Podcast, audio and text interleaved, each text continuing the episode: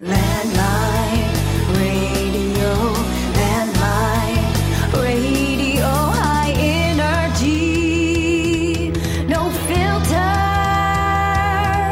Oh yeah. Hey, back in the studio with uh, Brigham McCown. How you doing? I'm doing great. How are you? Pr- pretty good. President of Alyeska Pipeline Services Company. Yeah, thanks for having me. We've been trying to set this up for a while, kind of going back and forth. I know you're a busy guy. Well, we have we've uh, we've gone back and forth, but I'm I'm glad to uh, be in here in studio with you in this COVID Part Five world. I mean, in. it's it's. I just got back from Florida, and I wrote in my Sunday column how different it is. I mean, Florida's kind of, and you're actually. I was reading your biography, and you you taught at Miami, and you spent time in Miami. So I was in Miami for a couple days, weekend, and then I went to Fort Lauderdale. oh right, yeah. This is the other Miami. This is Miami of Ohio. Oh, okay. So I saw Ohio, and then I saw Miami. So I wasn't sure if it was Florida, Yeah, Miami of Ohio, the, the real Miami, 1809, Miami of Ohio, the That's original Miami. The original uh, Florida still belonged to Spain, but um, but yeah, they get uh, more notoriety than we do. But we have big big big Ben Roethlisberger, so I don't know if that's a plus or Speaking uh, of quarterbacks, McCown, that's the Yeah. quarterback, right? It is. Uh, Josh and Luke uh, had uh, some history with a bunch of different teams, and uh, they're both retired now. Any uh, relation there? Uh, we are distantly related, uh, but uh, they're taller and uh, far more athletic than I am. This isn't like a Peyton Eli. You're the dad. You're the quarterback. man, I wish. Uh, no, uh, they have huge paws too. I don't know if you watch these roasts. I was on the airplane flying back, and I had of my phone, um, my Apple, the roast of, um, oh, who was it? Uh, uh, Rob um, Lowe, Mm, and and Peyton Manning was one of the roasters. Okay. you seen that? no, I've Oh, not you seen should- that. It's he is he is really Yeah. funny. Well, I just found out the other day that there's a there's a third brother, Cooper Manning. I didn't know that. Oh yeah, younger. Yeah. yeah, even younger. Yeah. Yeah.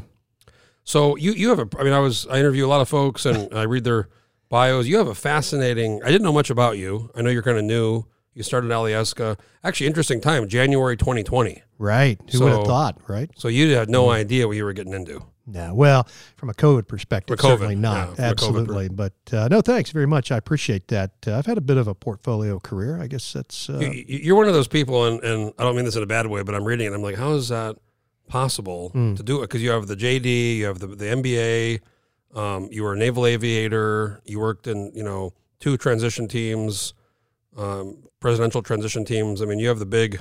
So I want to talk a little bit about that. But Sure. I mean, you- you're from actually Ohio, right?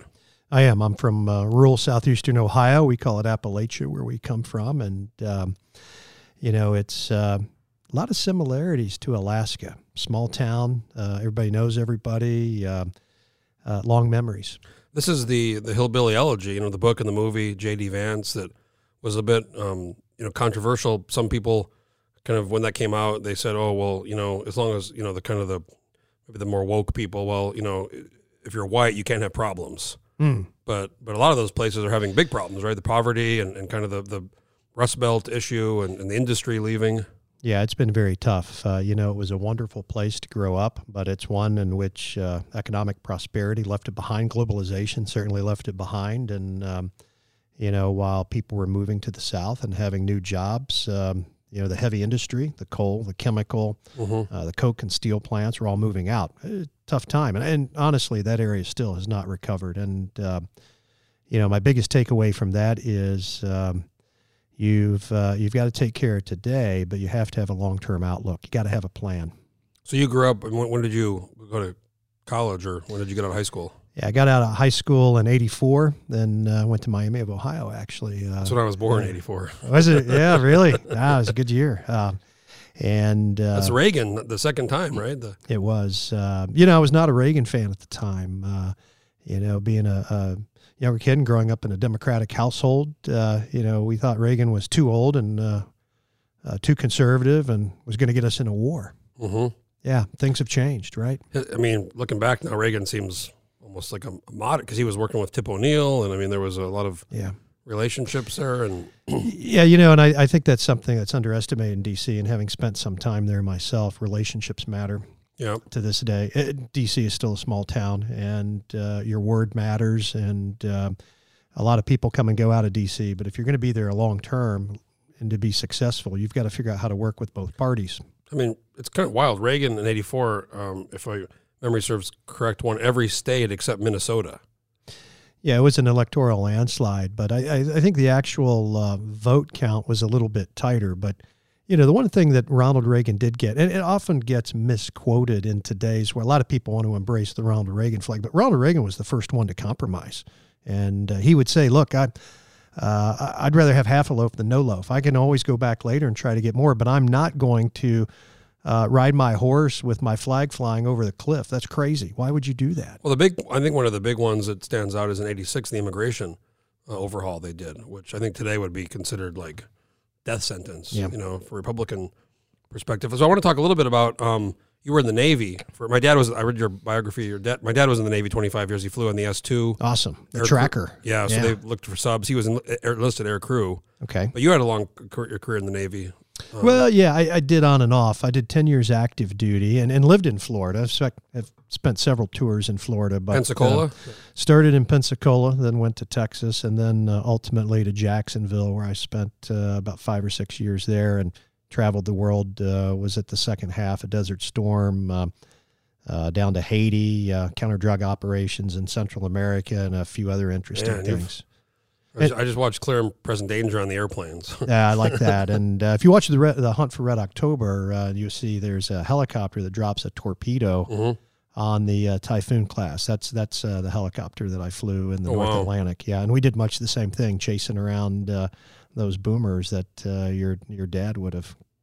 He told me that um, years he was he got out in '85 after I was born, and um, you know at the time they had the nuclear torpedo and they, they never used them obviously, but there was Yeah. like sensitive uh, information, kind of top secret, and he never talked about it. But I guess one time, many you know decades later, he was like in a museum and all the stuff that was supposed to be kind of top secret was like out. You know, it was then it was by then it was out. Yeah, There's, he's like, oh, I kept this stuff. I didn't tell anybody because I didn't think you were supposed to, but now it's in the museum. So yeah there there are a lot of things, and I know when. Um, uh, Tom Clancy came out uh, with uh, Hunt for Red October. There was there was a fair amount of classified information in there at the time, and people were like, "Wow, how did he get this?" But uh, you know, it's uh, it's interesting as you do get older. Now I see aircraft that I flew hanging in a museum, and it really just makes me feel kind of old. But So what was your? I didn't really. I didn't read this. Did you go to undergrad and then ROTC, or like how, how did you Mm-hmm. get into the? What, what was your path to go in the Navy? yeah, no, great question. I was on an ROTC scholarship Oh, okay. uh, through college, and then um, you know, um,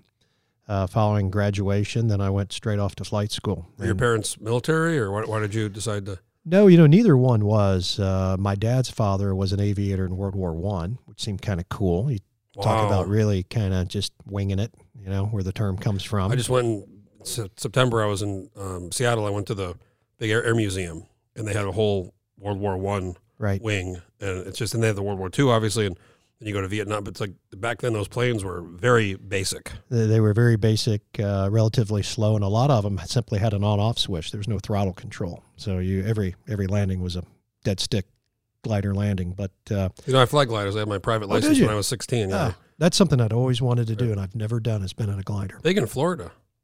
Oh, A lot of yeah. gliders in Florida. yeah, a lot of gliders down in Florida, but uh, no. So it's something I wanted to do. I wanted to get out and I wanted to serve the country. I wanted to see the world, and uh, also really wanted to fly. And I managed to package all of that together. Were you like, a, sounds like a pretty working class home growing up? Yeah, yeah, very much. Although you know, my dad, uh, my dad was a lawyer, but uh, was a small town country lawyer. You know, where you would. Uh, you'd have a criminal case one day, you'd have a divorce the next day. You might Maybe, maybe, maybe, the the, same. Maybe the same person. Yeah, yeah, that's true too. In a in, in our small, uh, also our small world, but uh, yeah, very humble beginnings, and uh, you know, Dad made sure that uh, you know when I was a teenager, I had paper routes. Uh, worked in a window factory in the summer, unair conditioned, which is pretty hot in, in Ohio. Worked as a deckhand on a barge on the Ohio River, and um, you know, really appreciated uh, an honest day's work. so, did you want to be a pilot the whole time? Was that like your path?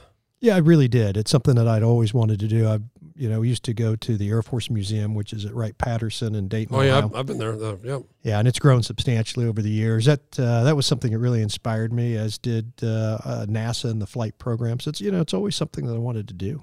So you you flew what what did you what planes you flew helicopter you said but you flew fixed yeah, wing too Yeah, mostly helicopters, but flew fixed wing as well. Uh, finished up in the reserve. I, let's see, I've flown you know, five or six different things, but uh, uh, my active flying time mainly was on active duty, and then when I went into the reserves, or what we call now the ready reserves, which means I'm a part-time person.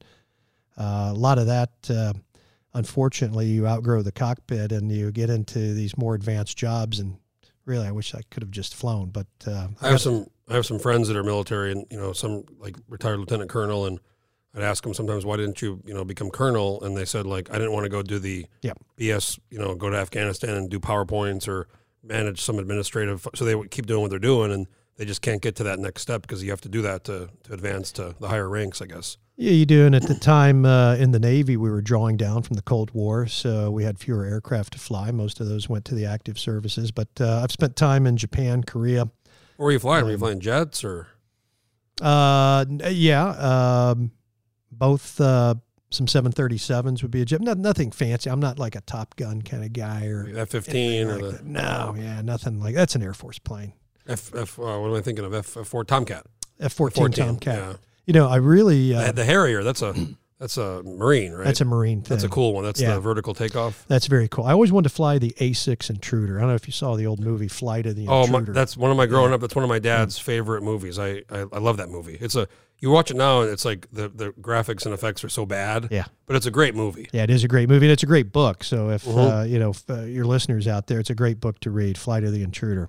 And the A6 was a bit bomber, but it was also it could you know it was a bit of a kind of a hybrid. Yeah, it was ground Um, attack aircraft. Uh, the nastier the weather, the better. And then there was a an electronics version of the A6 called the EA6B Mhm. Prowler, and it was used for radar jamming. And one of those missions was to That's the one where they you you, want them to fire at you, right? yeah yeah you actively fly at a hostile uh, SAM site and get lit up and get missiles shot at you. Yeah, it's crazy, right? That's like in the movie. There's that scene where the guy's like, "Are you fucking crazy? I don't, I'm not, I don't want to do that." He's like, Yep. "It's fun." Yeah, yeah, yeah. Because yeah is that. then you can find them. you you can find them. It's uh, you know it's a young man's game, and uh, and that's the other thing as you uh, as you you know age up in the ranks, you get into more important staff duty positions. But I think ultimately we all just wanted to fly, and uh, I really thank the military for giving me that opportunity. I mean, it's amazing. I, you know, I remember uh, basically had a 30, 40 million dollar aircraft at the age of 22 and you're turned loose on the world. I mean, it's, It's it's hard crazy. to think. yeah. Yeah, it's crazy, it's- but you had to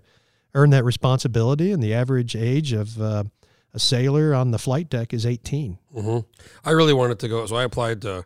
I really wanted to go to the Air Force Academy. That was my kind of what I wanted to do in high school, and and then um, I, I actually was looking at the Naval Academy too, and I wanted to be a pilot.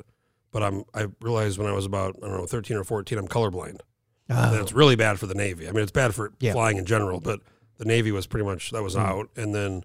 Um, I kind of looked at you know West Point track at the end, but that was I graduated in 2003, okay. and I, I was kind of like Iraq. I, you know, I was, I'm more of an Air Force, so I ended up just moving to Alaska instead. But that was my kind of like thing was Air Force Academy or Naval Academy, and Well, certainly, you know, um, my hat's off to anybody that does serve and that uh, you wanted to. Obviously, it's uh, uh, it's a great honor, and and you know, our freedom is really based upon having an unbroken chain of volunteers since those Mhm. very early beginnings to stand up to defend our freedom, and it's really important. you mentioned your grandfather flew in World War One. My grandfather flew in World War Two on the B 17, 50 missions uh, over Europe from England. Got shot down on the 21st mission, had to bail out over Yugoslavia. Spent 10 days getting back to the you know safety with the help of the partisans, and finished his missions. But I mean, I'm thinking, I've said this before, but I'm 20, I'm 37, um, in, you know, a month. But my grandpa back then was 22, 23 years old, and all these people, kids now talk about how tough it is, and I mean, in some ways, it is tough, the jobs and the economy. But back then, I mean, even Vietnam era too, 18, 19, 20 year olds were going in these airplanes and b- dropping bombs. And I mean, it's just such a crazy way to think about how, how times have changed, you know? Yeah, well, and if you look at World War II, especially that generation, right, it's known as the greatest generation because they came back and after facing the ty- type of stuff that they faced in the world, uh, you know, they didn't talk about it back then. We talk about things a lot more than I think that age group, but Well, that's why there was so much, I think, Trump, people just didn't, they kind of just were expected to not talk about it. And I think they internalized a lot of it. And, um, they did. But they uh, they accomplished so much, you know, back here. And uh, you know, when I I went to uh, I went to law school uh, at night on the side uh, while I was still in the Navy, and people were freaking out about finals or a test, and I'm like, well. you're not going to die. I mean, nobody's shooting at you. Mhm. Come on, guys, this isn't real stress. But it, you know, it's that perspective that I think you get from being in the military. Uh, perhaps, uh, perhaps you do grow up a little bit, or perhaps you um, get to a point where you um, you have a little better definition on uh, on what um, what harm really is, or what risk really is. Right? Yeah, I mean, so much is you know perspective. Yeah, absolutely. So you, you mentioned to get your law degree, and then I, th- I saw you got your MBA. Now, at some Yeah. point, you started um, to go. You were in a couple transition teams. You were actually on the Trump transition, right? Yeah, so I, um, you know, I practiced law in, in what we call big law or big law firms for a while. Um, you know, where you're you're working 80 long, 80 hours a week hours a deal? week, and it was great. And, I- and I'm thankful for the opportunity because I got to learn a lot. But that's how I got into federal law, federal regulatory law, transportation, infrastructure, energy, and then uh, had the opportunity to go work in the Bush administration uh, at the U.S. Department of Transportation. the second Bush. This is the second Bush W, and um, worked in both terms of his administration. Uh, that was the first actual government job. I was the general counsel of the trucking agency, so all the trucks on the road, uh, uh, the uh, Federal Motor Carrier Safety Administration. Eh, eh, have you ever noticed, by the way, that everything in D.C. is like Huge acronyms. Huge that- acronym. Yeah. Yeah. Did you work with a, any uh, interaction with the Teamsters? I bet. You know, we did, and uh, Teamsters were actually quite helpful. And uh, I actually have a background of uh, of from my legal days of actually representing some unions. And uh, Mhm. with the Teamsters, we were talking about uh, hours of service. How long should a truck driver be able to drive, and you know how to avoid being fatigued on the road. And they were very they were very strong safety supporters. So. Uh, you, you know, I grew up in a Democratic family. I worked for at the DOT. I worked for Norman Mineta, a well-known Democrat who was Clinton's Secretary of Commerce and then Bush's Secretary of Transportation. Uh, PBS did an hour-long special on the man. Uh, Norm Mineta. Nor- yeah, Norman Yoshi Mineta, who just turned 90 a couple weeks ago Oh wow. Yeah. And is really a true civil servant, a, uh, a true statesman, somebody well respected on both sides of the aisle.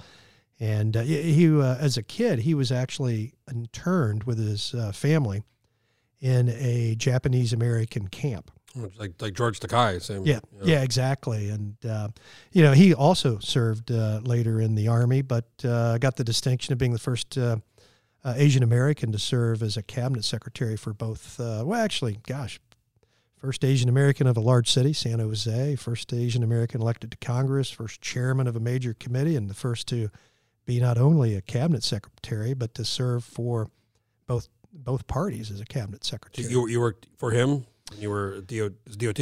Yeah, I worked uh, both for people who worked for him, and then later in my time at DOT, uh, I worked for him directly, and uh, still stay in touch with him. Um, it's um, So you were kind of like in the Beltway wor- world. yes, yeah, no, we were we were actually living in uh, in the DC area, and then uh, from the trucking world, I went to the pipeline world, and uh, it was actually Mineta that put me in charge of uh, the Federal Pipeline Safety Agency.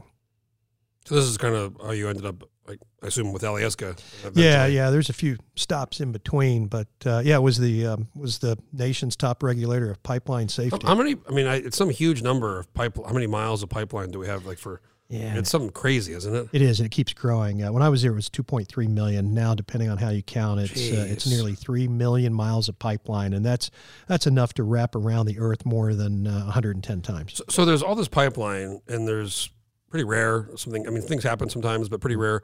But like for example, the Keystone, they focus on this one pipeline, and that becomes kind of a harbinger, like a, a main focus of you know these environmental groups or people that are against it, and you have people that are for it.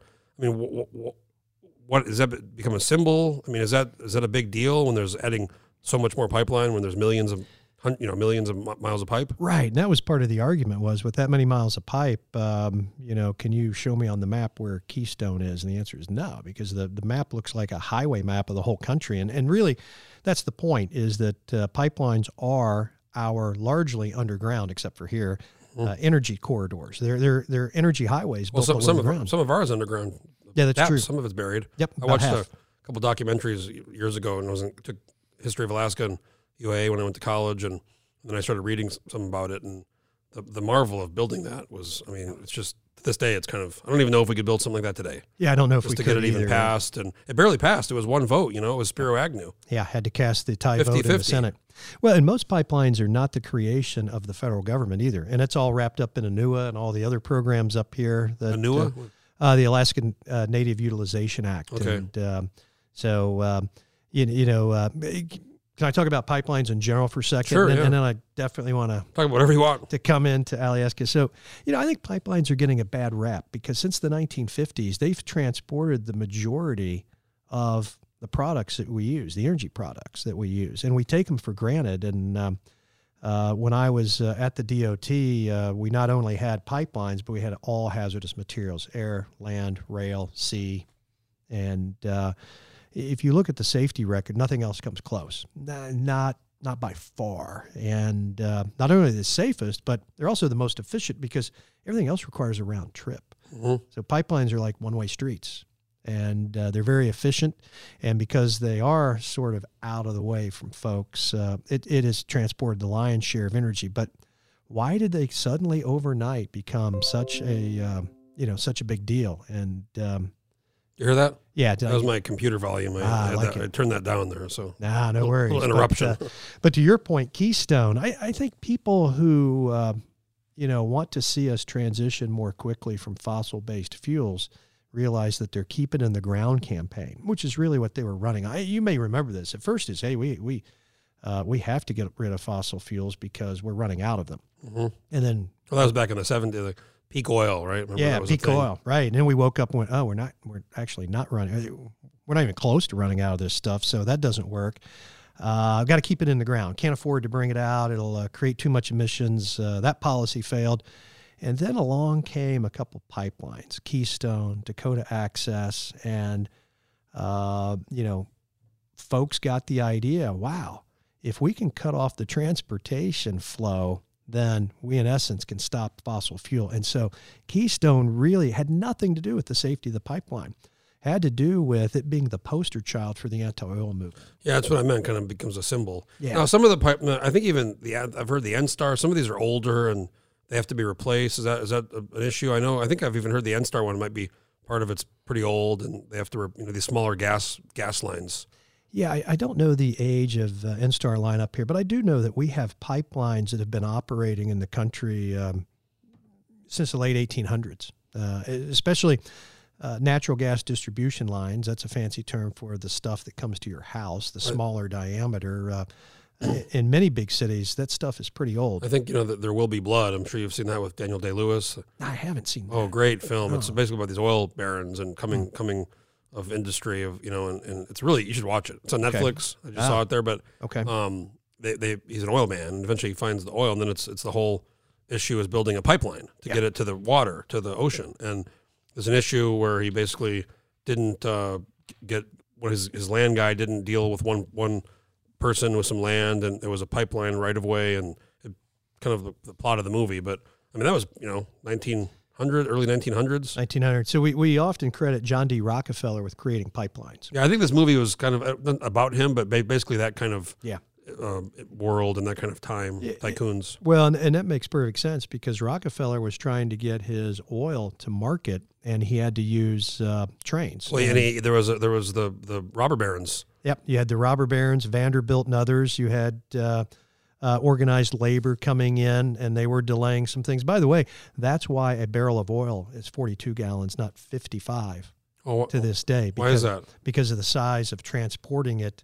Um, it couldn't be wider than that. And uh, for the longshoremen or, or whoever it was that was doing the loading, that became the standard, and it's still it's that's still the case. Wow. Yeah. A little, little history. And Now somebody else is going to correct me and go, "Well, that's not exactly," but that's that's the general idea of it. Uh, so you know, I think um, I think pipelines have come under scrutiny because we, uh, you know, we're having we need to have a conversation about what does the future of energy look like. And, and from my perspective, uh, you know, as a policy guy, I think we need a little bit of everything. I mean, I, I, I totally am on board with green and all, you know, you know, finding all, all, um, renewables, but I think it's crazy to think you can just turn the switch off. Yeah. I mean, this has to be a over many decades transition, um, especially, you know, I, I think some people kind of have the opinion that, well, we, we have, we got ours, but people in you know Africa or, or parts of Asia, you know, they they, they, they want to have a job, they want to have a car, they want to you know have all these things, but some people want to just not not let that happen, which is not fair, I think, to the people living in those countries who are starting Nigeria, for example, growing China. You know, these countries are growing, and you know they it's industry. It takes energy. People want cars. Um, so I think it's good to acknowledge that we need to over time. You know, we can't be doing fossil fuels forever, but I think some of the folks want to just turn the switch off. Yeah, they do, and I, and I and I don't think it's necessarily realistic. And I used to run into that sometimes with the classes I would teach, and they're like, "Oh yeah, we don't need oil." I go, "Really? What are you typing on? Mhm. Uh, what's that glass you're drinking out of?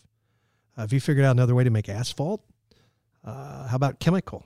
How about you know even even if we could go to EVs, and um, you know I think they're getting better, electric cars, right?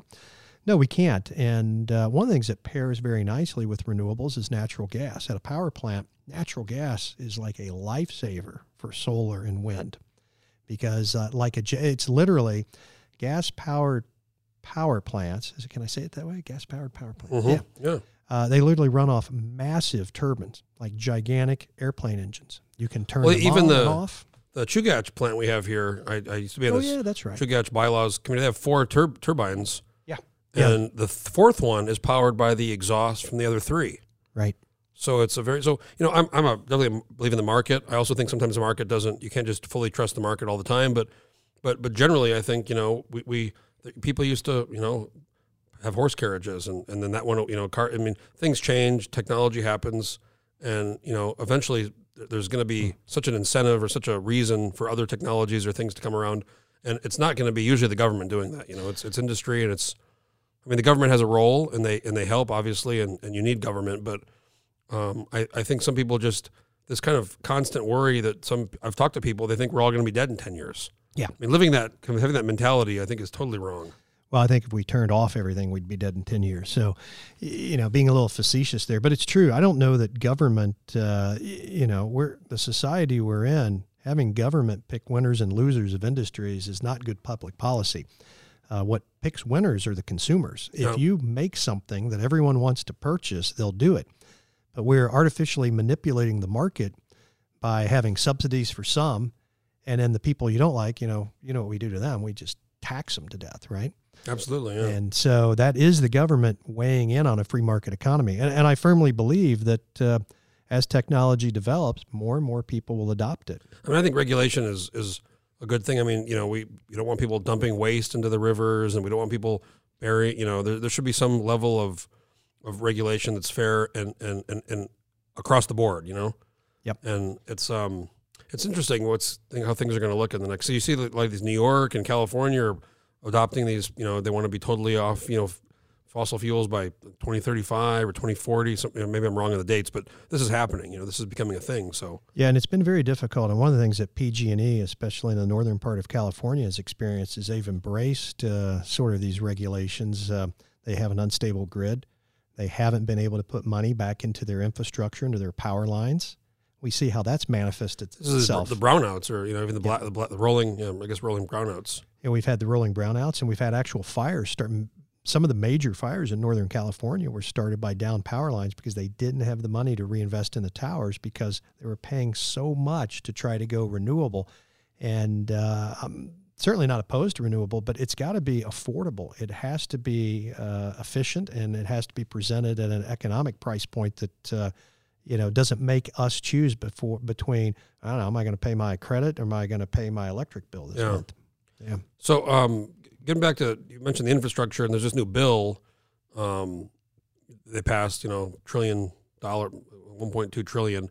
Um, you hear a lot about the infrastructure in this economy or this country being kind of run down, old. I mean, how true is that? I mean, how bad is our infrastructure when it comes to bridges and roads and um, and, and, and you know what is what do you think this bill is going to do for Well, it's clear that we've needed to spend some money on infrastructure, but uh, and while we most Americans agree on that, where we disagree is how's that money going to be spent. Uh, some people want to put it back in traditional roads and bridges. a lot of this money doesn't go for that at all. I mean, if if uh, next time you're uh, filling up gas at the pump, think about the fact that part of the federal gas tax that you're paying at the pump is uh, going to subsidize mass transit in New York and Atlanta and Chicago. How does that, you know? I know, I don't know just how read that this- would sit. I don't know if you've read this book, One Billion Americans. I've not. Uh, it's the case for thinking bigger by this guy Matthew Yglesias, yeah. and and he talks a lot about. I mean, his kind of uh, idea or hy- uh, hypothesis is he wants he thinks the U.S. should be a billion people uh, to compete with China, and and there's a lot of reasons for that. But and he says, look, if we had a billion people, we'd still have a less, lesser den- density than England and France and Germany. Mm. But um, he talks a lot about housing and, and how but that's a big problem, housing policy, and you know how, how that's an issue with the cost of living. But he goes into this mass transit thing, and I, did, I, I have to like refresh the numbers, but it's like a mile of track in the United States is something like it's like a hundred it's like a hundred times more than what it cost in Europe. It's, it's it was I couldn't even believe the numbers. I mean, it was wild how expensive it is for us to do stuff that they're doing in Europe for for far cheaper. And I don't know what the reason for that is, and maybe it's regulation, maybe it's all kinds of issues, but Oh man, there's all sorts of stuff to unpack in there. But uh, you know, part of it is property rights. Part of it is the regulatory requirements, having to do the environmental reviews, Mhm. the litigation. It takes us forever. We could not build the Hoover Dam today. Be impossible. Or even don't the think we could pipeline. do it. I yeah, I'm not even sure we could build the pipeline today because of all of the red tape. And the frustrating part about government, you're, you're right. Uh, we need to have laws and regulations. I was a regulator, safety regulator of pipelines, you know, for many years. Uh, you need to have that. You need to have the level playing field and uh, the expectations of everybody. But we have gotten so far away from well intentioned ideas that everything is so expensive. But to your point on the infrastructure bill, uh, I think we need it.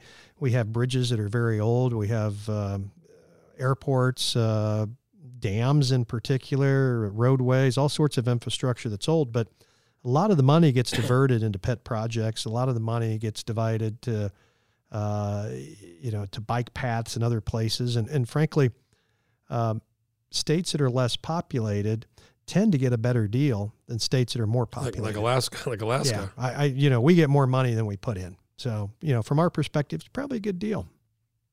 Yeah, it's just you know I've I've been all over the world. I've been to Europe and I've been to Asia and I've been you know in um, you know Australia. You know they just have these really. It's so easy to do kind of tra- every, everywhere. It, transit's such Right. a simple thing. You get on, you it's it's just it's simple. And here, I mean, some cities does better do does better, but other places it's basically impossible to to get around using public transit, mass transit. Well, one of the things we looked at uh, at DOT on the Amtrak side, Amtrak's something that everybody loves or hates one way or the other, but the Northeast Corridor and one other run out of Chicago are the only two parts of Amtrak that actually make money. The taxpayers subsidize Amtrak every year. Yeah. And uh, we determined at one point we could have just bought everybody a car who had ever ridden on Amtrak in the last 10 years, and it would have been cheaper. Wow. because of the distance and because of the lack of density, I think in highly dense, more populated areas, mass transit works pretty well. Wasn't there some in this book? He talks about this uh, one billion Americans. They were trying to do some some some high speed thing in California, and I mean, it only a few miles ever got. Compl- I mean, it was just Yes. like way behind, and they couldn't. You know, the idea is great. You know, you get on the train and you, you hop down, and you know, it takes a couple hours to get somewhere, but it just can't get it can't get done. Hundreds of millions of dollars are getting spent, and it's not even being completed. That, that's true. The Obama administration put a lot of money into it, and um, there were a couple ideas for an I 5 type corridor high speed rail, and then a second high speed rail from LA out to Vegas. And uh, it just didn't come to fruition. And that's one of the things the Trump administration killed is not being economically viable.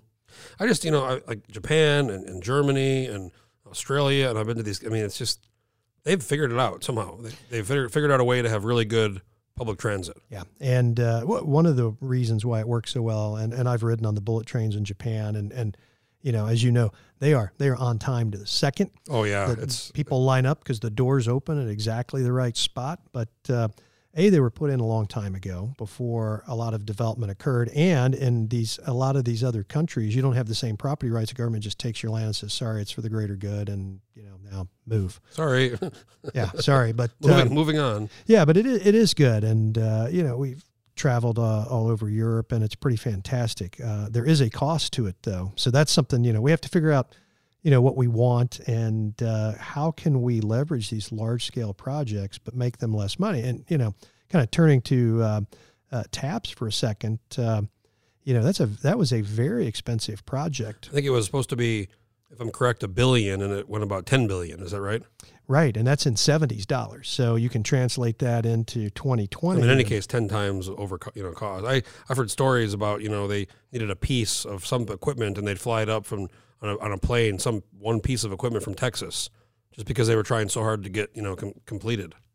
Yeah, it it really is an engineering marvel, and um, you know one of the things I love about it is I first saw the pipeline shortly after it was commissioned. My dad brought me up to Alaska in '78. Uh, he wanted to go dip his foot in the Arctic Ocean, so So we- you were still a kid. Yeah, I was. Yeah, I was a kid, and the pipeline uh, was brand new. We saw it there at the Fox uh, station pull out in Fairbanks. It was all shiny back then. All that uh, all that aluminum hadn't been exposed to. It's still pretty. I've been up there where you're talking about. It's amazing. Yeah, it is. Uh, it and uh, that Fox uh, location is fantastic. And so, but that's the first time I saw it, and it's been an imprint on my mind ever since. Um, and uh, even though we did some other things in the state, uh, we experienced a, um, an earthquake in uh, Fairbanks, went to uh, UAF, uh, went to uh, Barrow, Utqiagvik, and uh, he, he wanted to stick his toe in the Arctic Ocean. It was, it was, Wow. yeah, it was no. Yeah, we had that. Yeah. Earth, today's November. We're recording on the 30th. It's three years from the big earthquake in Yes. 2018. Which were you here? No, no, it was not here. It was fucking crazy. I tell you what, I was in getting out of bed. I've told this story many times, but I was not wearing any clothes, and I mean the thing started. I really thought my house was going to come down. It was it was so insane. I mean, the the, the, the, the um, refrigerator, the stove were pushed in the middle of the kitchen. Stuff was fall. I mean, it was truly a frightening moment. Yeah. it uh, it's it's it's amazing. You know, we uh, since I've been here two years, I guess uh, was it this summer? This summer or last summer, we experienced an earthquake here around midnight. Uh, I think that was. moving.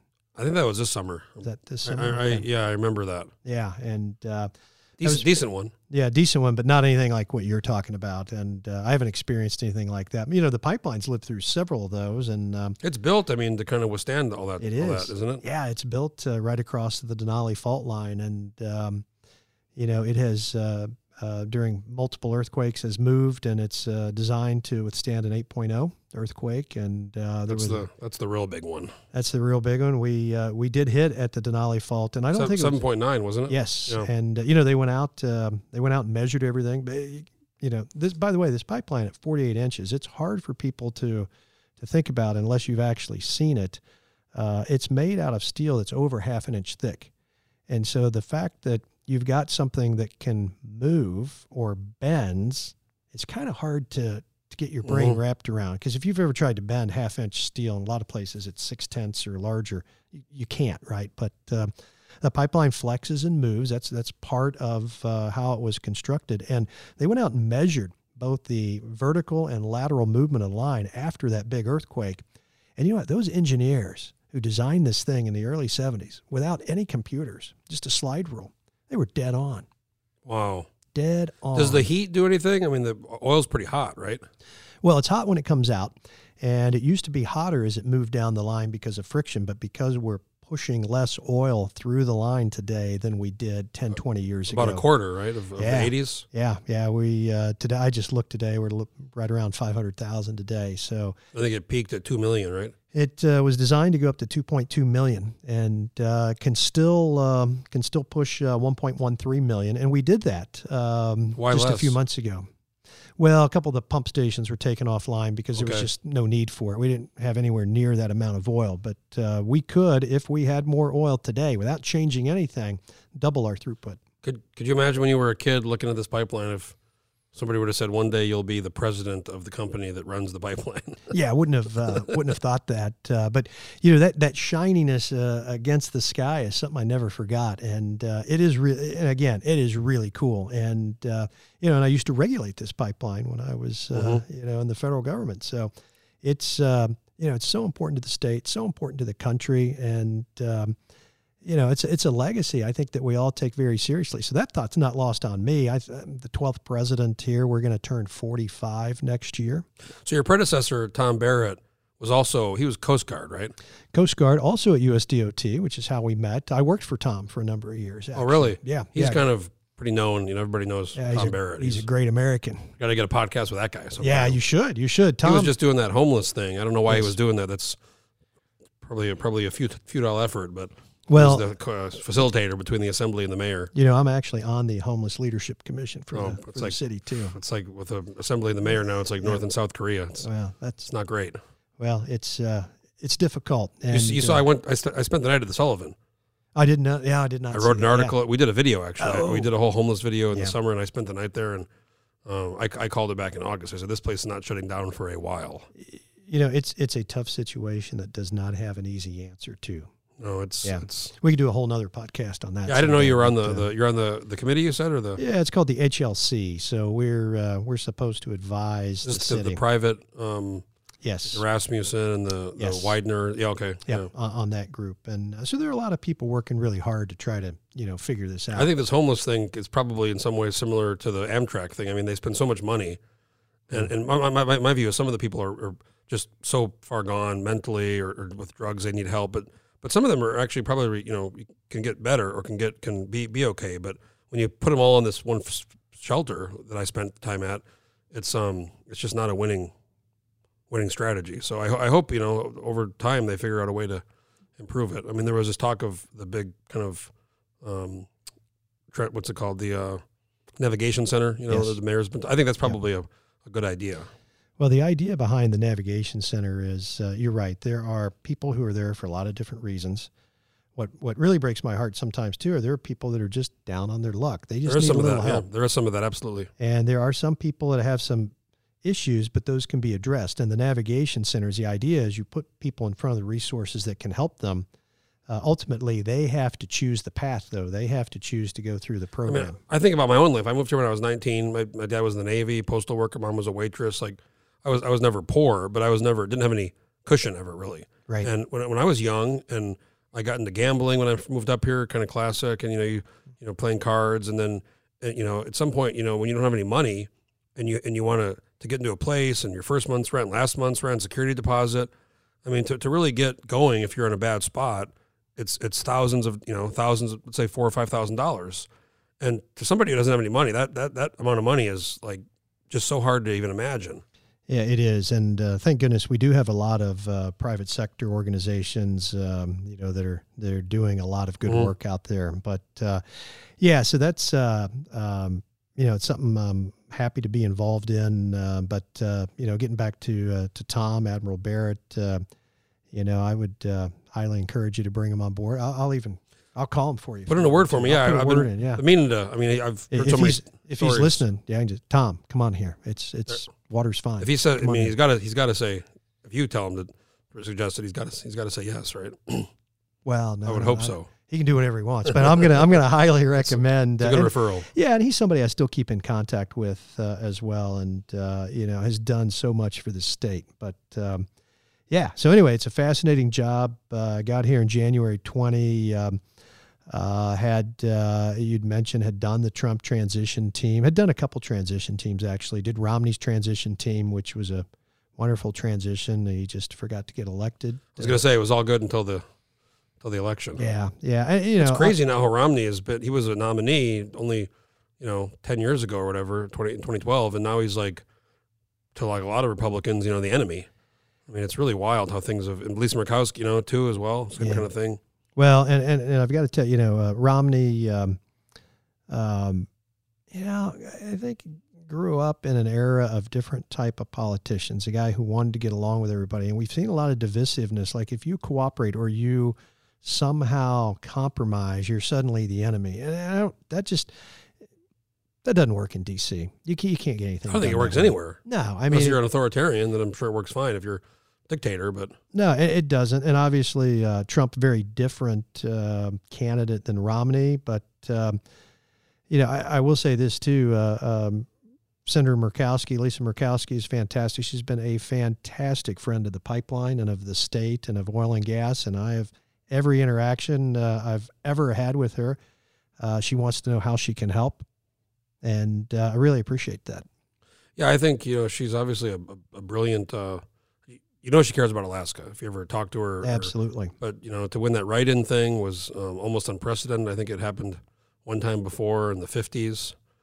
Uh, Strom, yeah, Strom Thurmond, I think. Strom was- Thurmond did it, and Thurmond's easier to spell than Murkowski. Correct, Because you had to get it right. I was right? up here and it was like they had the the band, the uh, wristbands, and the the song M U R. You know, Yes. It was it was a whole thing. So she does well, and uh, you know Senator Sullivan also is a, a strong supporter of Alaska and of the pipeline. And uh, Did you work with? So he was working in the Bush administration too, wasn't he? He was a se- undersecretary. in- yeah, yeah, he was over at State, and then uh, was on the National Security Council for a while at the White House. Do you guys have uh, any interaction then, or no? y- You know, we didn't. We didn't know each other. Um, um, you know, uh, know about him obviously his service also in the Marine Corps. Mhm. He's still serving as a reserve officer, and um, I think he got pretty. I did a podcast with him. We were talking. He got pretty upset when he had to. He, he couldn't be a certain position. Yeah. Uh, because he was in the Senate, and I think he was kind of pissed about it. He wanted. To, I think he was a commander of a brigade or something, and they said, "Hey, man, you can't. you can't do that." yeah, you can't because you can't be deployed as a.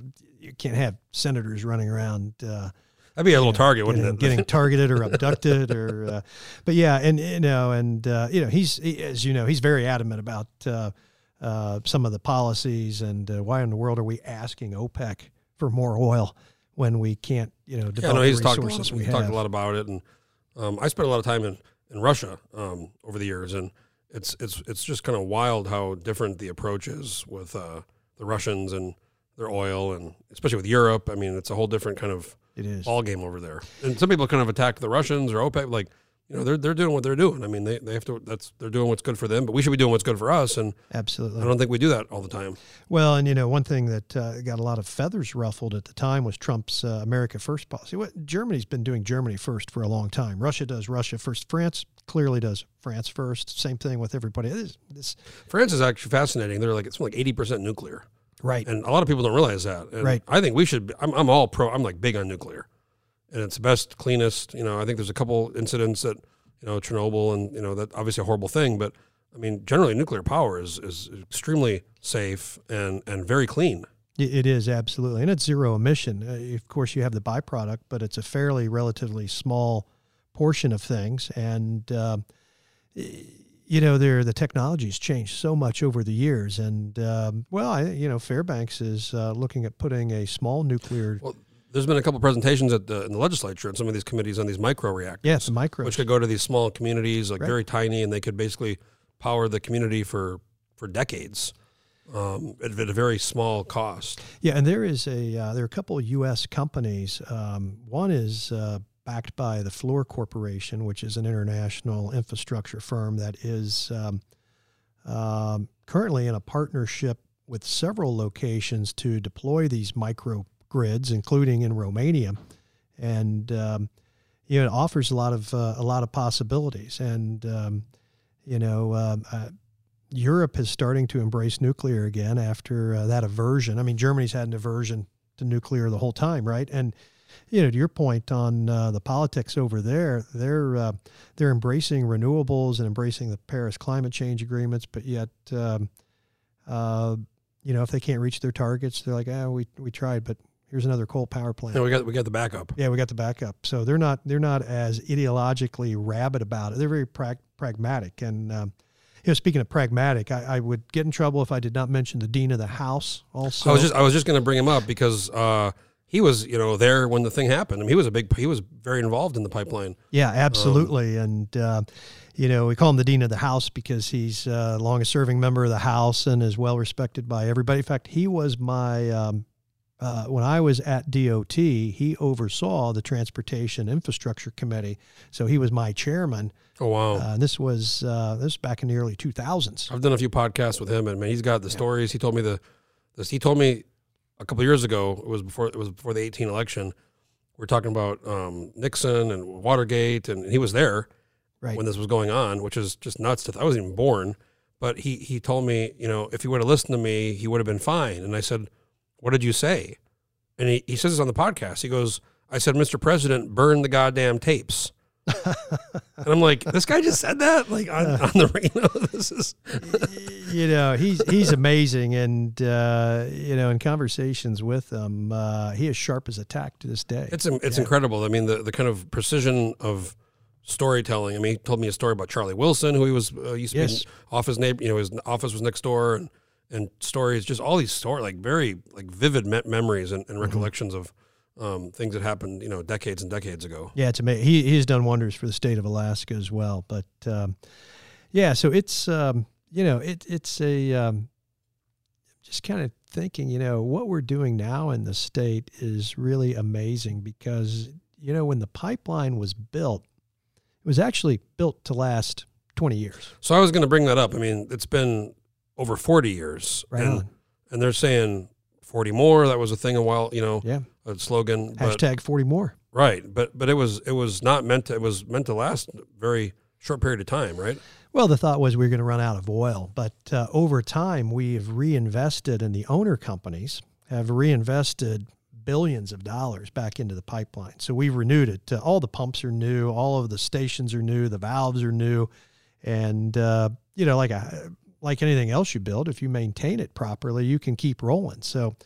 Uh, we did that. We went through a couple of strategic reconfigurations, automation, uh, different aspects, and you know we're continuing to do that. It's it's uh, these are challenging times, right? Uh, because throughput is down, and uh, quite frankly, I'd like nothing more than for the shackles to be thrown off and allow us to uh, produce more oil out in Alpine and Well, there's oil up, there's oil up there, but you know, some of these decisions that, that Judge Gleason decision on, um, Willow, Yeah, yeah, recently, and then others. You know, there's there's there's a lot of Yeah.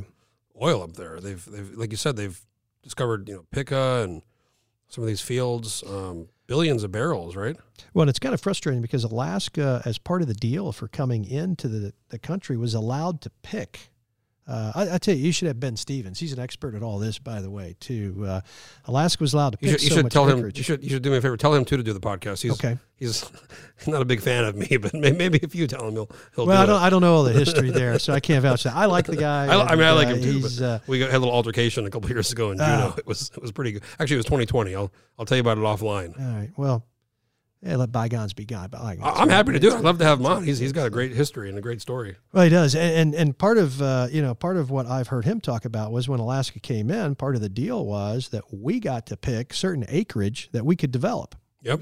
And and so, you know the That's 110 million yeah, acres, right?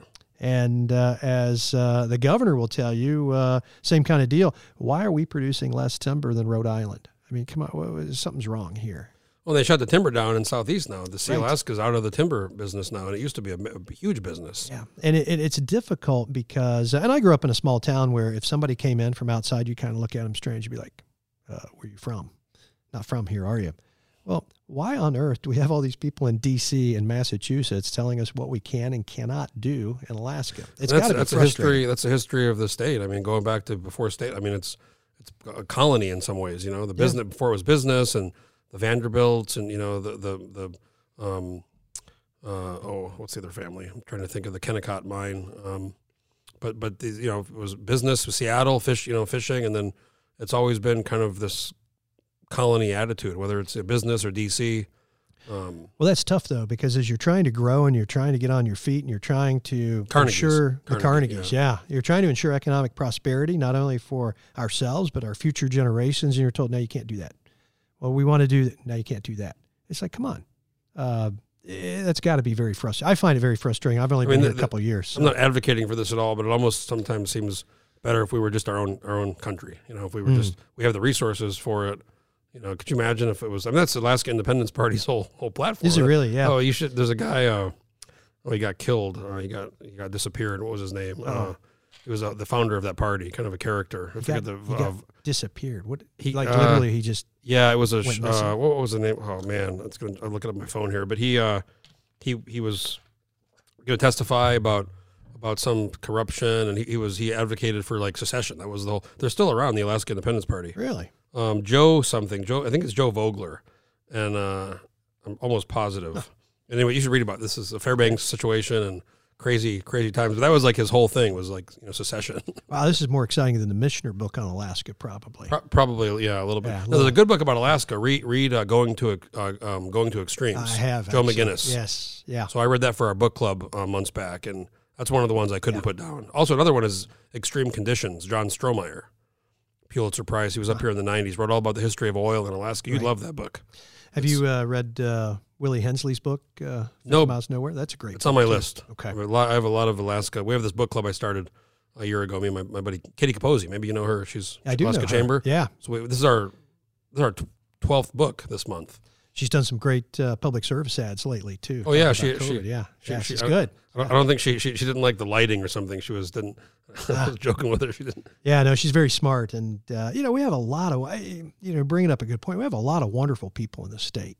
Oh yeah, no, the, but the, the the other side of that is a lot of people because you know things aren't, in my view, as promising as they might have been twenty or thirty years ago. And I have a lot of friends that are very smart, that are very productive people. They leave, they're going different places. I mean, this has been something that's been happening in the last ten years. And Well- it's really not, you know, it's it's not a good thing. Yeah, so that's uh, that's also what I grew up with, right? Uh, people were looking for opportunity. A lot of people left our hometown and and never came back. And you know, you have to make sure that they, we have opportunity here so that people will want to come back. I mean, I have so many friends with kids that are in college who they, they the kids want to come back or they, they want them to come back and um, they just say, you know, that there's there's not what I there's not the opportunity. And Sometimes you have to leave home to find it, though. that's true. I mean, I moved here and I'm, was 19, drove here with my buddy and been here ever since. Yeah. So you mentioned the Trump transition. I want to talk a little bit about that. Uh, how did that? Was that your relationships you had before, and then, um, you know, could you have worked for the administra- Trump, Trump administration, or what was the? Was it just a transition role? Yeah, so those were interesting times, and I, I guess because of my background uh, as a known uh, kind of transportation infrastructure expert, if you will, um, I, I often get asked to do these kind of things, and you know, I had to think about it for a while because honestly, Trump was not my my candidate of choice uh, early on. Were you a I'm- Jeb Bush guy? I, am yeah, I was. I'm a Bush guy, right? And uh, I was. Uh, Good guess. I, uh, yeah, Jeb and um, uh, Jeb's hysterical. You know, he's also the the tallest. He's he's he's Oh, yeah, he's tall- he's really yeah, tall. He's he's a big guy. And uh, there's a Mike Myers thing about Sputnik. I don't know if you know what I'm talking about, uh, but uh, SNL or yeah, it's kind of it's it's. Uh, I'll have to tell you offline, but uh, Okay. he's a big dude and uh, really appreciated uh, the Bushes. But uh, you know, I also told Jeb early on, hey man, you know we. Um, you know, we don't do dynasties in this. Co- we shouldn't do dynasties in this country, right? I mean, I, the whole, frankly, the the whole independence is based on that to some extent, and uh, I think his heart wasn't truly in it ultimately. But um, you know, so we went we uh, we went with Trump, and uh, his folks asked for help on the transition because it is really important, no matter what party it is, that there be a good understanding of the levers of government. Because literally within you know less than nine days, you're just thrown in there. And uh, most of the people don't have any government experience, don't know how government works, don't know the the policies. This is not really politics so much as it is running the levers of government. And um, well, on the more on the more local level, we saw, you know, Bronson got Craig Campbell and Amy Demboski. I mean, you need people that know. I mean, you know, the the kind of uh, stereotypical keep the trains running. You, you, you do, and uh, and so yeah, so I joined the uh, transition team and uh, worked as a volunteer, uh, you know, quite a bit for that, and then uh, helped uh, Elaine Chow as she became the transportation secretary to get her team set up. That's Uh, Mitch McConnell's wife, correct? it is, it is, yeah, yeah, and uh, Did you ever work with like Michael Flynn or uh, Roger Stone or any of those guys? So no, no to Stone. I've seen Flynn, um, uh, but uh, had some interaction with um, uh, uh, some of the old other generals. Uh, um, why am I blanking on the uh, Mattis, uh, Mad Dog Mattis? Oh, Mad Dog. He was I. The best thing he ever said. It was an early interview, and it was uh, uh you know some interview PBS or NBC, and and they said they said uh, you know what keeps you up at night. You know what I'm talking about? I do. And he goes, nothing keeps me up. I keep other people up at night. I said, this is my guy. He uh, he was an amazing person. I think you know honestly, coming out of the transition, um, president had a lot of good people on his team. There were a lot of good folks in that that kind of first go round. It's kind of dwindled away pretty, pretty. and uh, you know, and it did. And, and honestly, you know, for for Trump, I think the uh, a lot of his policies were very sound. A lot of his economic policies, small government in particular, uh, regulatory views, very sound. Uh, I I think fundamentally, though, one of the things that got him is not understanding the difference between the institution of government, the presidency, know, and being the president. They're not the same thing. And when you're used to running a family company, it's all yours to play with. I mean, I've had a lot of conversations about this with friends and you know, good friends. Um, some of them very conservative, some of them more you know moderate. But to me, I look at it like you're the president. You know, you're a leader, and and I mean, I'm I'm I'm a, I agree. The policies, many of them are very good, but but there has to be some kind of tone or some kind of way to be, you know, respectful and and and just like you feel, and just the whole time this that four years, you just always felt like something was wrong, you yeah, know. yeah, it's interesting when you you know you go and you're like, hey, can, why, can you just why stop tweeting? Why does he have to tweet? Or uh, uh, why does he have to do that? And they said, well, you elected Trump, and now you want him not to be Trump. Yeah. This is who he is at his core: is a New York property banking tycoon. Uh, you know, the leadership style of disruption is throwing the hand grenade in the room and you know Well, that's dealing with the frankly why that's why he won. I think pe- people in your neck of the woods and Appala- those people said, you know, fuck it, let's just everything no, things aren't going well, so let's just try something else. Yeah, and that was uh, actually one of the first times that uh, my area uh, voted for uh, overwhelmingly for a Republican Mhm. presidential candidate because, you know, frankly, they were they've been told for generations uh, uh, something that didn't come to fruition, and so I mean, there- there, there's like these weird situations in some of these par- parts of Michigan where it's like they went, you know, plus five Democrat to like plus twenty Trump. right. There's a lot of these counties, and this is a huge, incredible type of swing. I mean, these things don't happen.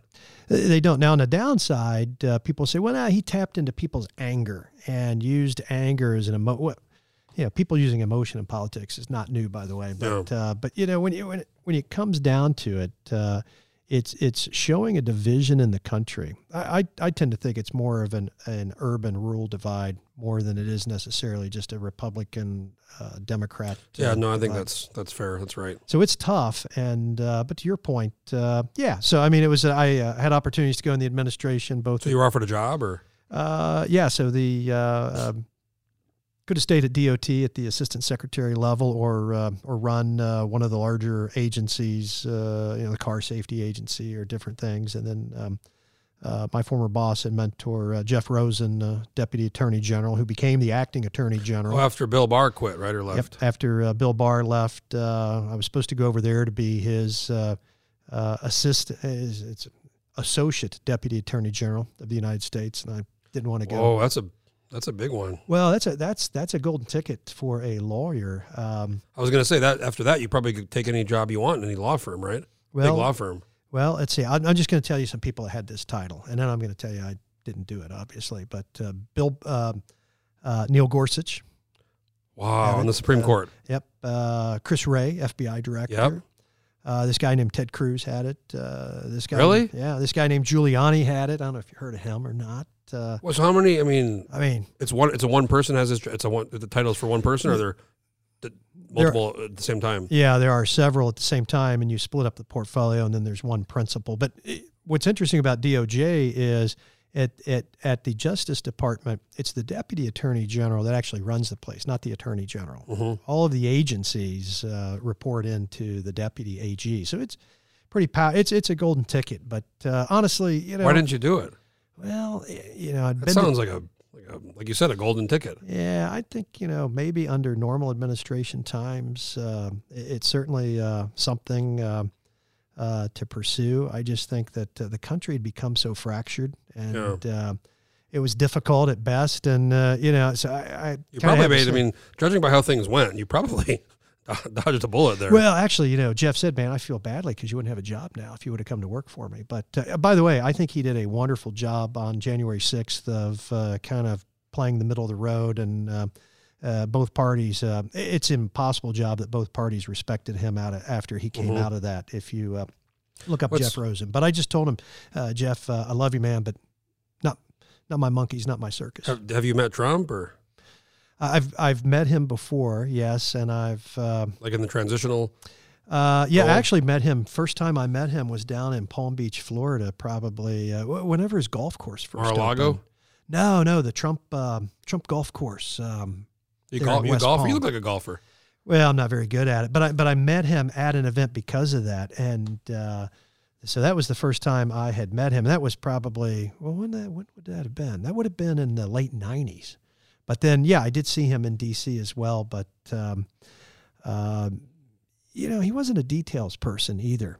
He, He's uh, a he he's a big picture guy, he's- isn't he? he's- yeah, he's a he's a big 50,000 picture. 50,000 foot yeah, level. don't, don't don't bother me with details. I don't, you know, you figure that out. But uh, uh, but I, I have watched him also in conversations that were extremely engaging intelligent, wise. So I, I don't I don't know how to, you know, contrast the man from uh, my limited experience Yeah. with him versus other things that we've all seen, right? So I don't I don't know. What's your what's your take on that? You mentioned the January sixth. I mean, that that to me was one of the kind of worst things I've ever seen. You know, just watching and then the the I talked to Lisa Murkowski about it on the podcast over the summer, and she gave kind of a detailed experience of what happened. And the New York Times, I don't know if you saw, they had done a, a special video where they had broken the whole thing down from every group and every entrance and every. I mean, it was it was not some kind of random event. You know, it was it was a lot more than that.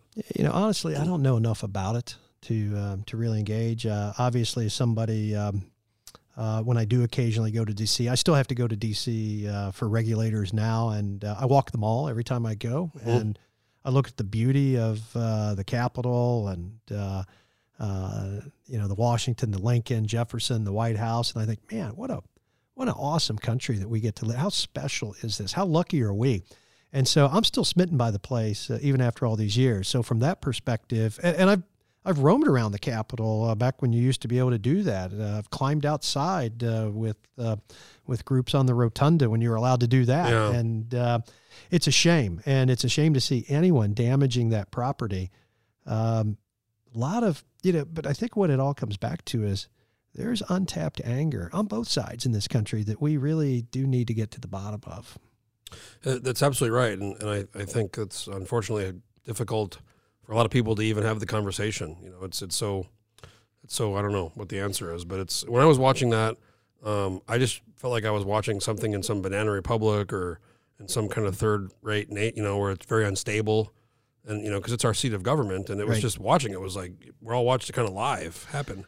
Yeah, and, it, and it's hard for me to imagine. Uh, you know, the Capitol Hill Police Force is one of the largest. If they were a city, they're one of the largest police forces in the country. So Yeah. what what went wrong? How it all happened? I don't know, but it was terrible. And you know, I had friends from all over the world calling me, going, "Hey, we expect this stuff in our country, but like, what what in the world? what that's what I was saying. I mean, there were in the '90s, you know, in uh, um, '91, there, this happened in Russia. I mean, there was a whole coup attempt, and they, if you remember, Boris Yeltsin on the tank. yeah. and then they had Yeah. this uh, Gennady Yanayev took over. They they they took some. They took Yeltsin to the Dutch. I mean, they it was a full on type coup, you know, attempt, and it almost went down. right. And you know, you expect that, and the Soviet Union collapsed, and it's very unstable, and there's all these problems. But um, there's footage of Moscow, and you know, they they put the tanks in the streets and like crazy. I think this all goes back to uh, you have to give people hope, and I think we need to come together and figure out um, instead of this divisiveness, what unites us, what brings us all together as Americans, what what what things can we all get behind, and yeah, we should celebrate our differences, but not forget that we're we're one country, we're Americans. Well, you mentioned the rural urban divide. I I think um, so much of the problems in this country, um, and not to sound like a like a Karl Marx here, but but are class class problems where you have a lot of people who just the, the, the wages have been flat over the last forty years. The cost of healthcare and education and vehicles is going up, and there's just a lot of people who work full time jobs and they can't get they can't get ahead. And and this is I think a big big biggest problem we're facing as a country is people being able to just provide for themselves and for their families and to enjoy their life. So, so would you bring this back on its opportunity? Absolutely, People, are, yes. people who don't see where you don't have opportunity and hope, then That's exactly right. I mean, that's Uh, well, um, we're still hiring at Alyeska. Oh really? You guys just hired uh, Suzanne Cunningham. There, my, We my did. buddy. She's great. Oh yeah, yeah. Um, You guys, I heard you guys had a ton of applicants for that position.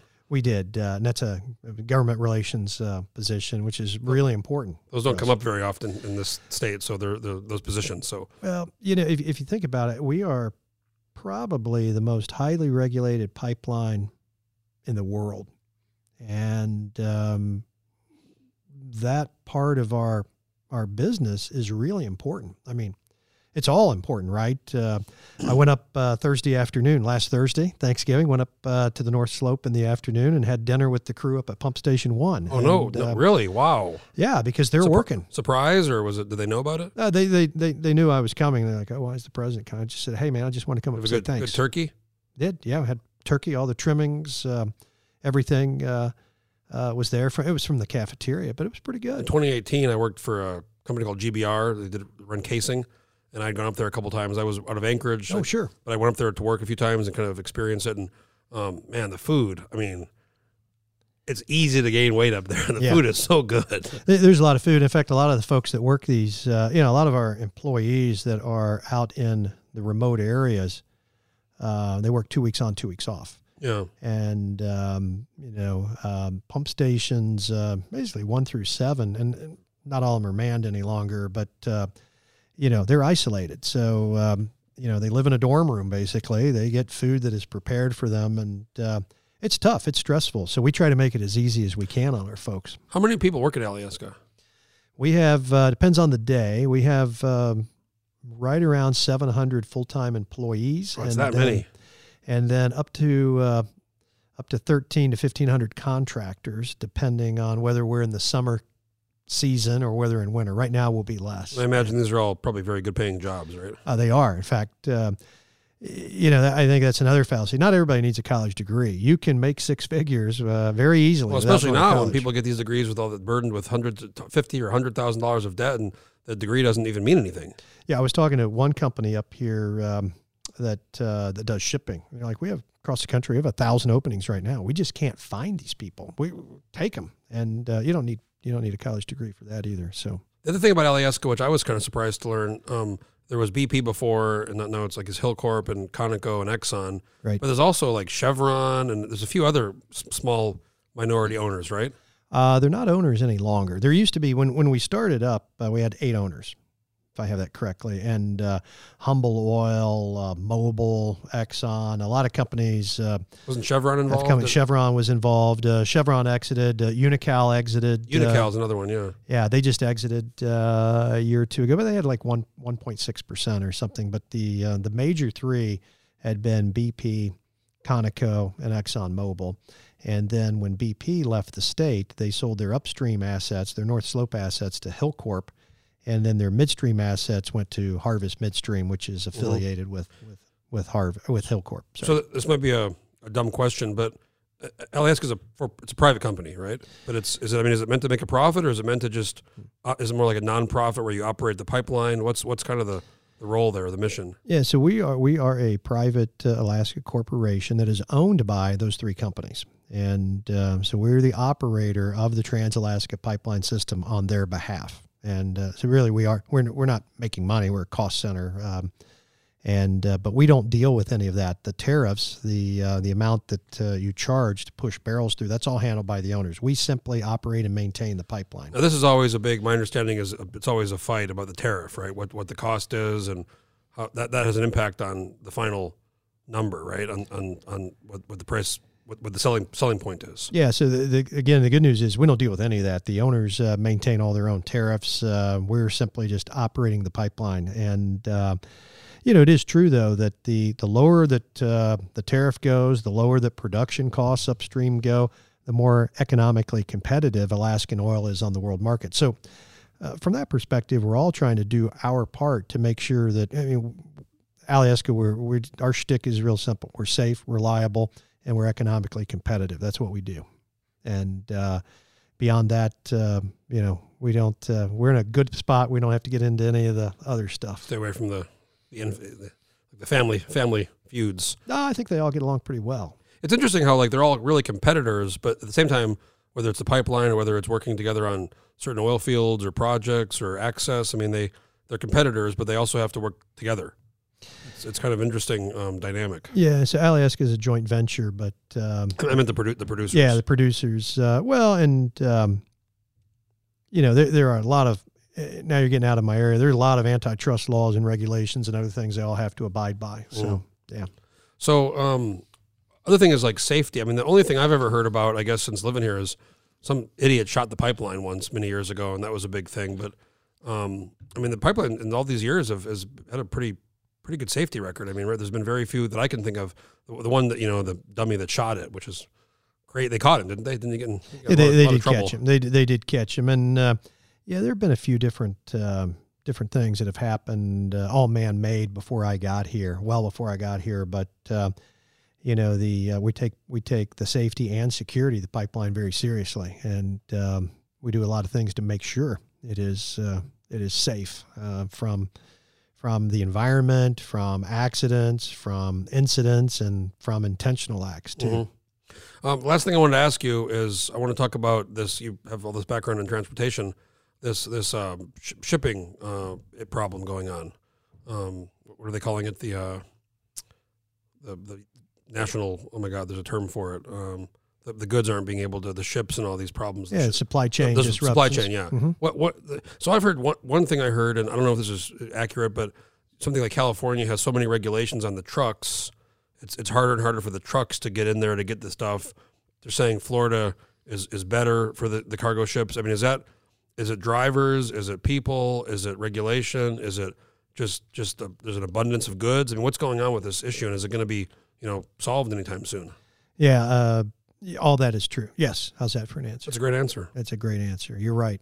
Spot on. No, uh, in all seriousness, though, that is that is the right answer. The port of LA Long Beach has been congested and constrained for know, probably 40 years, meaning there's not a lot of space there. You've got to unload the ship. You've got to move a lot of containers and get them out of there so the next ship can come in. And anytime that backs up, everything comes to a stop. I've seen these pictures of these cargo ships on the on on the on you know on the bay, like just lined up, big big huge ships. Yeah, lined up, and they keep getting bigger and bigger. And uh, so, you know, the port is in a place where it's difficult to expand. Uh, the laws and regulations are tough uh, with the drivers. The, the truckers are facing uh, substantial trucking trucker shortages. There's a huge shortage of uh, qualified drivers to drive. In fact, the government's even looking at lowering the age to be a commercial truck Eight- driver. Eighteen, I think, right? 18. If I you're in the saw that. military, yeah, it can be 18, and now they're starting it with everybody. Uh, it, it, it's a difficult spot, but we are not helping ourselves. LA Long Beach is um, the primary spot because uh, both that and San Francisco easy to get to from Asia.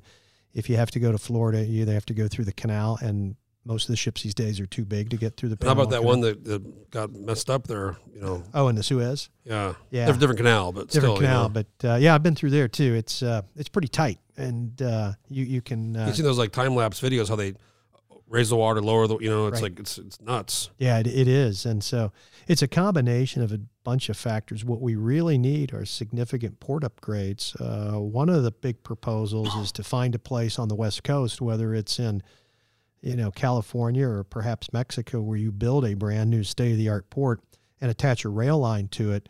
So as soon as a ship comes in, the crane actually just takes that container and plops it right Well, I onto, mean, on a- a, on a- on a onto a On a small level, we have that here in Alaska. I mean, you have the port, and then there's the train right that goes there, and it goes out to Whittier. inland. Yeah. Yeah, so that's a that's a very small scale example of that. Yeah, and, and the Port of Houston's doing that, where they uh, they put everything on uh, on rail and immediately truck it almost all the way up to uh, DFW and uh, to Dallas. Sorry, Mhm. to the Dallas area, which is um, you know about a four hour drive, and then you're getting it out of that area out to a distribution center. Makes a lot of sense, but um, you know we uh, we buy a lot of stuff. We do. I mean, it's. I think the big one now is. I mean, it's. it's luckily, I'm not too.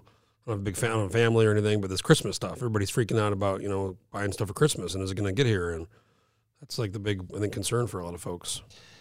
Yeah, it's um, yeah. I've kind of given up on all that. Uh, I love Christmas, love the Christmas spirit. I've never uh, been somebody. I have people. They it's like their whole the presents and the ship. I mean, it's like they they. It's like this big stressful time where they have to buy Mm. all this stuff. I just don't really worry about it. I mean, Yeah. I give people a call and love you. you these, these useless presents that people buy. It's it's uh, it's a great time to think of people, think of your relatives and friends, and uh, it's really a blessing, you know. So I think that's uh, the takeaway for me for the Thanksgiving through the Christmas holidays is, uh, um, you know, we're we're church folk too, so we we tend to emphasize that part of You have a Christmas. family, kids, or We do have three boys. Um, two of the three are grown.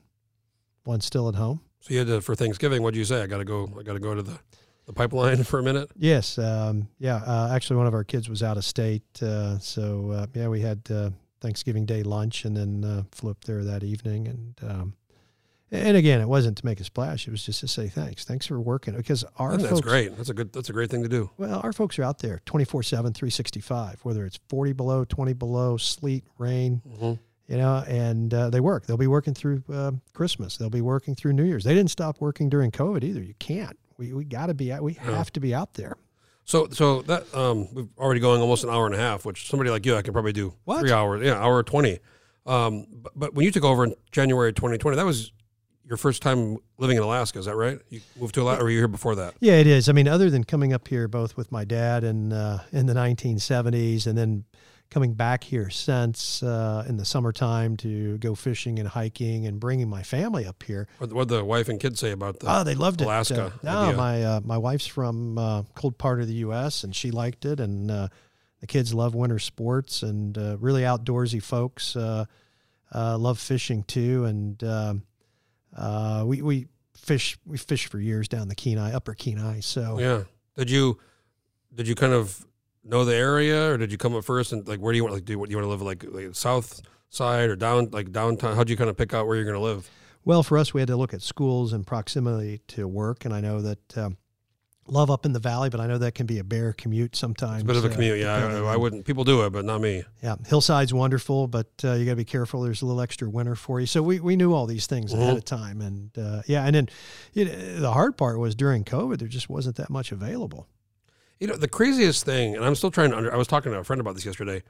How is the price? Like, there's inflation, obviously, is an issue, a big issue, but even before that, um, the price of house house housing in this country last year started to skyrocket, and it was it was during the peak Yep. of this COVID and, and this jobs and people not working, and even my little condo I bought in 2012. I mean, it went up 20 percent or almost 15 percent. Isn't that awesome? Yeah. And it's like I'm trying to figure this out. How all these prices of these home. I mean, I think part of it's building materials went up a lot, and maybe that was an issue of, of you know new new construction. But um, yeah, some of these houses just got really crazy expensive. Yeah, they did, and I think you know housing up here is um, more expensive in a lot of places in the lower 48 just because of the the cost of shipping everything up here. oh, right? absolutely. I mean, it, I, I tell people, friends who live in other states, you know, my my condo, I paid the it's worth about two hundred and twenty thousand. I got a good deal on it. It was a foreclosure. It was like one fifty, but I mean, you can buy some parts of the country. You can buy like a big house for that much. Yeah.